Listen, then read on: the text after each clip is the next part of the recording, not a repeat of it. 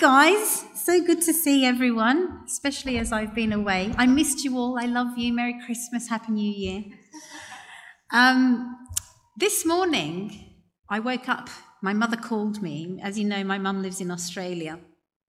And she rang me to tell me that she'd had a prophetic dream a couple of days ago that she wanted to share with me. And, um, and I said to her, I can't stay on the phone too long because I'm preaching today. And she said, Oh, well, let me pray for you and the church before you go in. So, this is a prayer I'm going to pray. It's going to be my mum's prayer for me and all of you. Dear Lord, we thank you and praise you for the gift of your salvation through Jesus Christ. And we pray that your cross stands between my lips and the ears of everyone before me today, that the words are received as revelation and joy and hope through the cross of Jesus. And we pray this in your holy name. Amen. Right, um, actually, her timing was really good for calling me because some of my the story I'm going to share with you today is actually about two of my favourite people, which is my mum and my grandfather, uh, her father. And the reason why I want to talk about them is because when I read this passage, it reminded me so much of those two people, especially the last three verses in the passage about the prophetess, Anna, who really reminds me of my mum. I think Sai's got a photo of um, these guys. Right, so that's my mum in the blue. I love her. Isn't she gorgeous? And, um, and you can't see very clearly, but the photo next to her is my mum's kneeling down in the front, but that's her three sisters and uh, her brother standing there next to her. And that's my grandfather. He's the only tall person in that photo. Um, so I, will explain a bit more about it, but basically, my mum, like Anna, is a prophet. So I've got here in front of me her Bible today that she sent me a few years ago. And you will see in these pages, I've lost my reading now, but it doesn't matter. In these pages, uh, she's scribbled all the prayers and the verses that she's received over the years that she's prayed for our family members and for friends. You know, people ask her. She has a reputation for being a prayer warrior. And so she's written them down. And some of the prophecies in here are like from 20 years ago. There's actually a prophecy, you know, some prophetic words about our son Solomon, who's now 20, that have come to pass over the years. And and she just has a reputation for being a faithful woman of God. Now, if you go back and you read those verses about Anna, you're probably thinking, actually, I remember, I know a woman in my life who is faithful. She is in the temple day and night praying. She's a prayer warrior. Like, I can ask her to pray about anything and she will take it to the Lord. And my mum is that kind of person. She's like Anna in that way. And what I really love about Anna is that the first thing we hear about her is that she's a prophet. So her identity, we find out that she's a widow. In fact, she was widowed at a very young age. But she's been going to the temple every single day since then, day and night, praying and fasting. But the first thing we're told is that she's a prophet. And so, like Simeon, we already know that she has an anointing by the Holy Spirit. She has a Holy Spirit anointing. And, and she's brought in that day to the temple by the Holy Spirit with the full expectation that she's going to encounter a promise that was made long ago in the scriptures, the same as Simeon was. So she's a very faithful woman of prayer. In fact, when I was growing up, my mother, I witnessed my mother praying in the temple day and night I'd walk past her bedroom door and she'd be propped up in her bed with her Bible open in front of her, this very Bible, and she would be praying. Every evening, I'd walk past her bedroom door to go to bed, and she would be propped up in bed with her Bible open, praying and spending time in the presence of the Lord. My mum's not very mobile, so she hasn't been to church for a long time, but she is in the temple of the Lord, praying faithfully every single day, morning and night.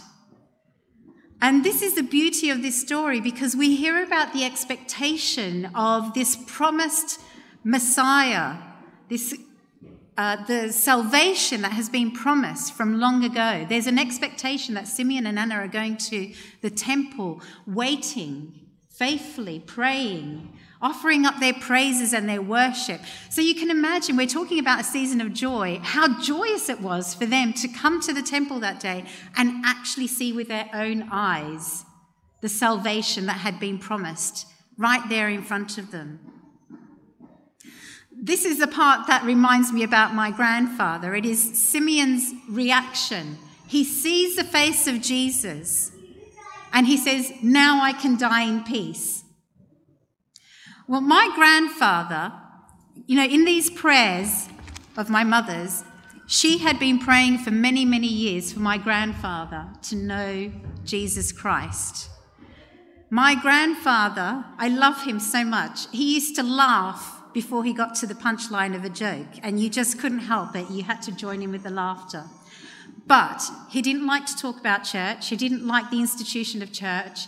He couldn't understand how a good God could let people suffer. He was very angry about that, and you could get into some very heated debates about it.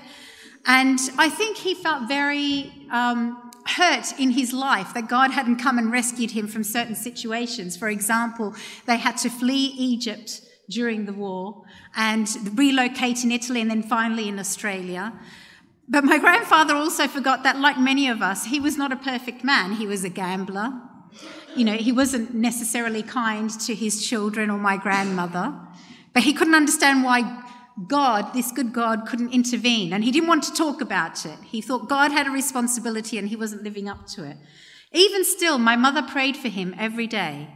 And she spoke to him. It didn't matter. She spoke to him about her own faith, her own testimony of knowing the joy of the salvation of Jesus Christ. So you can imagine how surprised one evening in, I think it was December of 96, one of my mother's sisters said to her, What are we going to do? Dad's decided he wants to come to church tonight. And my mum said, Well, that's that's great. We've been inviting him for a long time to come, so that's great. She said, But what's he going to do? What's he going to do? They were so concerned because my grandfather always used to take the Lord's name in vain. So they were really worried that he was going to come along to church, say something completely inappropriate, and um, just make it very uncomfortable for everyone. But imagine how surprised they were when the priest, at the end of the prayer service, called out to anyone who wanted to receive Jesus as their Lord and Saviour to come forward to the altar to receive prayer. Oh, I've got to try and not cry this bit. Imagine the amazement of my mother and her sisters and my grandmother when my grandfather stood up and walked forward to receive prayer. And they witnessed, they witnessed people laying hands on him and praying for him to accept the Lord as his Saviour and Redeemer. And all of a sudden, he fell flat like a pancake.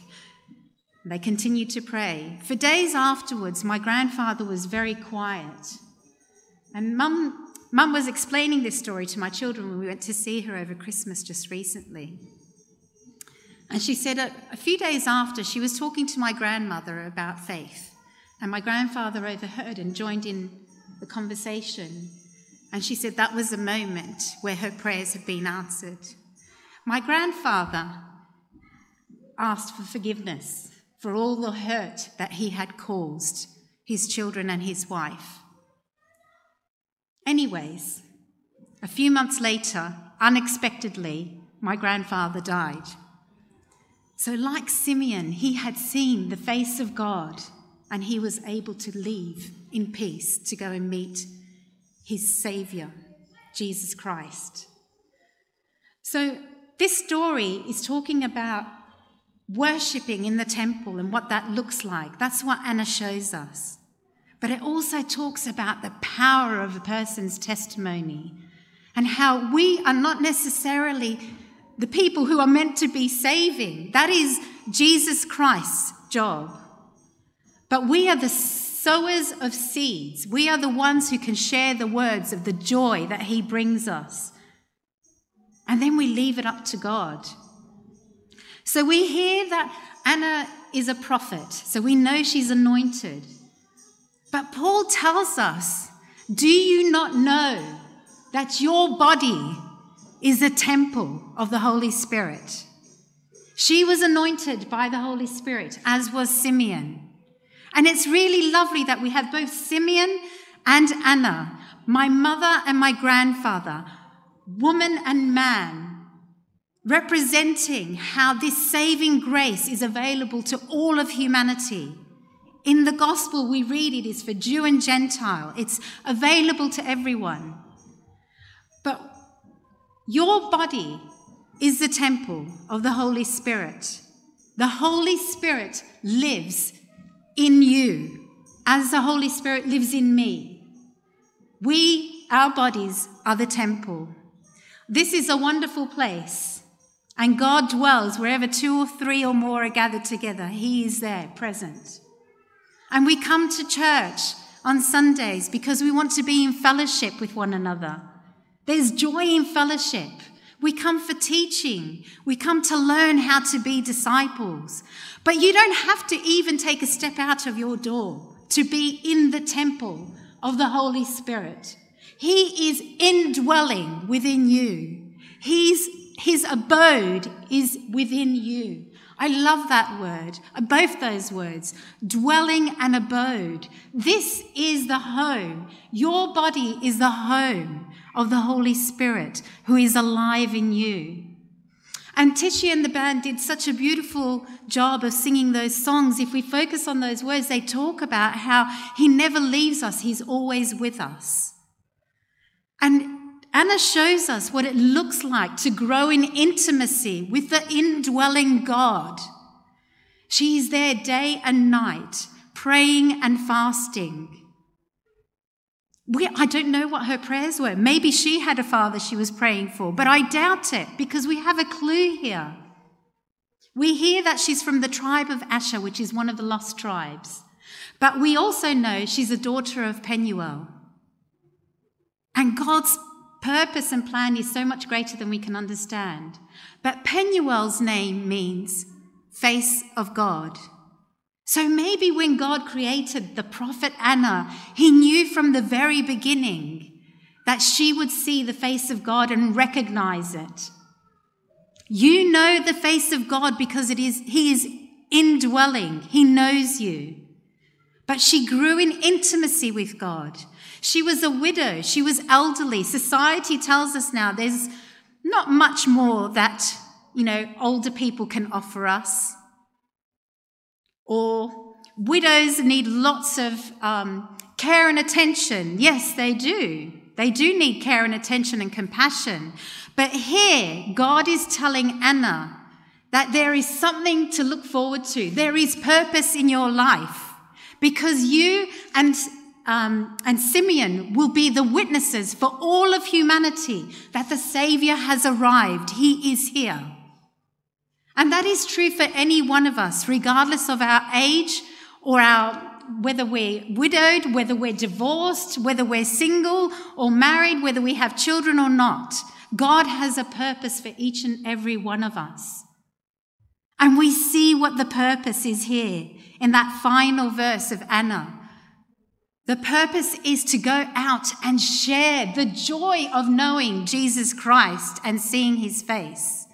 That is the purpose, that we share that joy. It's like when you're waiting expectantly for a baby to be born and the joy. I mean, nowadays, because of social media, there's lots of messages that go out whenever someone's having a baby. Please don't announce the birth of our baby. We want to have the joy of doing that first. Because there's so much joy when you expect something wonderful. And they saw the first coming of the Messiah. We are expectant also for the second coming of the Messiah. And yet there are many people out there who don't even know about the first coming. And our testimony can make all the difference. We are the sowers of seeds. What we do how we worship in the temple of the Holy Spirit will give us the courage and the joy and the passion to share our testimony.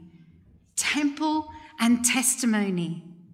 What you do in the temple, how you spend your time in the presence of the Lord will lead you to testimony. You can't do that in your own strength because it's driven by the power of the Holy Spirit. But what you can do is be intentional with your time. You can be intentional about how you pray. You can fast if that is something that you want to do. We've spoken about fasting many times in the church. But she was praying and fasting, and everything was worship. Even in her tragedy of being a widow and losing her husband, the Lord was able to sustain her and provide joy. And that's something that I really want us to understand today is that we, our bodies, are the temple. We are the temple, and our testimony is the seed that we can sow for the next person to understand and know the love of the salvation of Jesus Christ. I got quite passionate there, didn't I? And what I want to say, there's a couple of things I do want to say because, you know, I always have lots to say, don't I? It's a bit of a problem, but I do feel really passionate and I love that, even though this morning Suj and I had an argument on the way here, and yet I'm looking at him and I, I love him right now because I feel so full of joy. but, you know, there are other people who have said things that really relate to this passage. Tony Evans, who's a, I think we've got his quote. Tony Evans, who is a um, American preacher and a great theologian, says, "If you have faith, you can do what others can't do, because you can see what others can't see."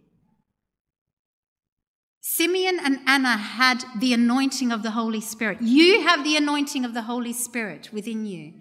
They had the anointing of the Holy Spirit and they saw him. They knew straight away when they witnessed this baby coming in, a baby who hadn't even performed a miracle, hadn't spoken a word. They knew, they knew that he was the Savior. And yet we have religious leaders who have witnessed him performing miracles, have heard stories about the teachings, and yet they did not believe. So, seeing with your eyes does not necessarily mean that you can see with your heart.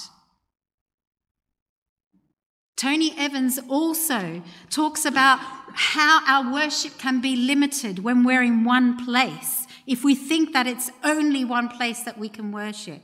He says if you limit worship to where you are, the minute you leave that place of worship, you will leave your attitude of worship behind like a crumpled up church bulletin.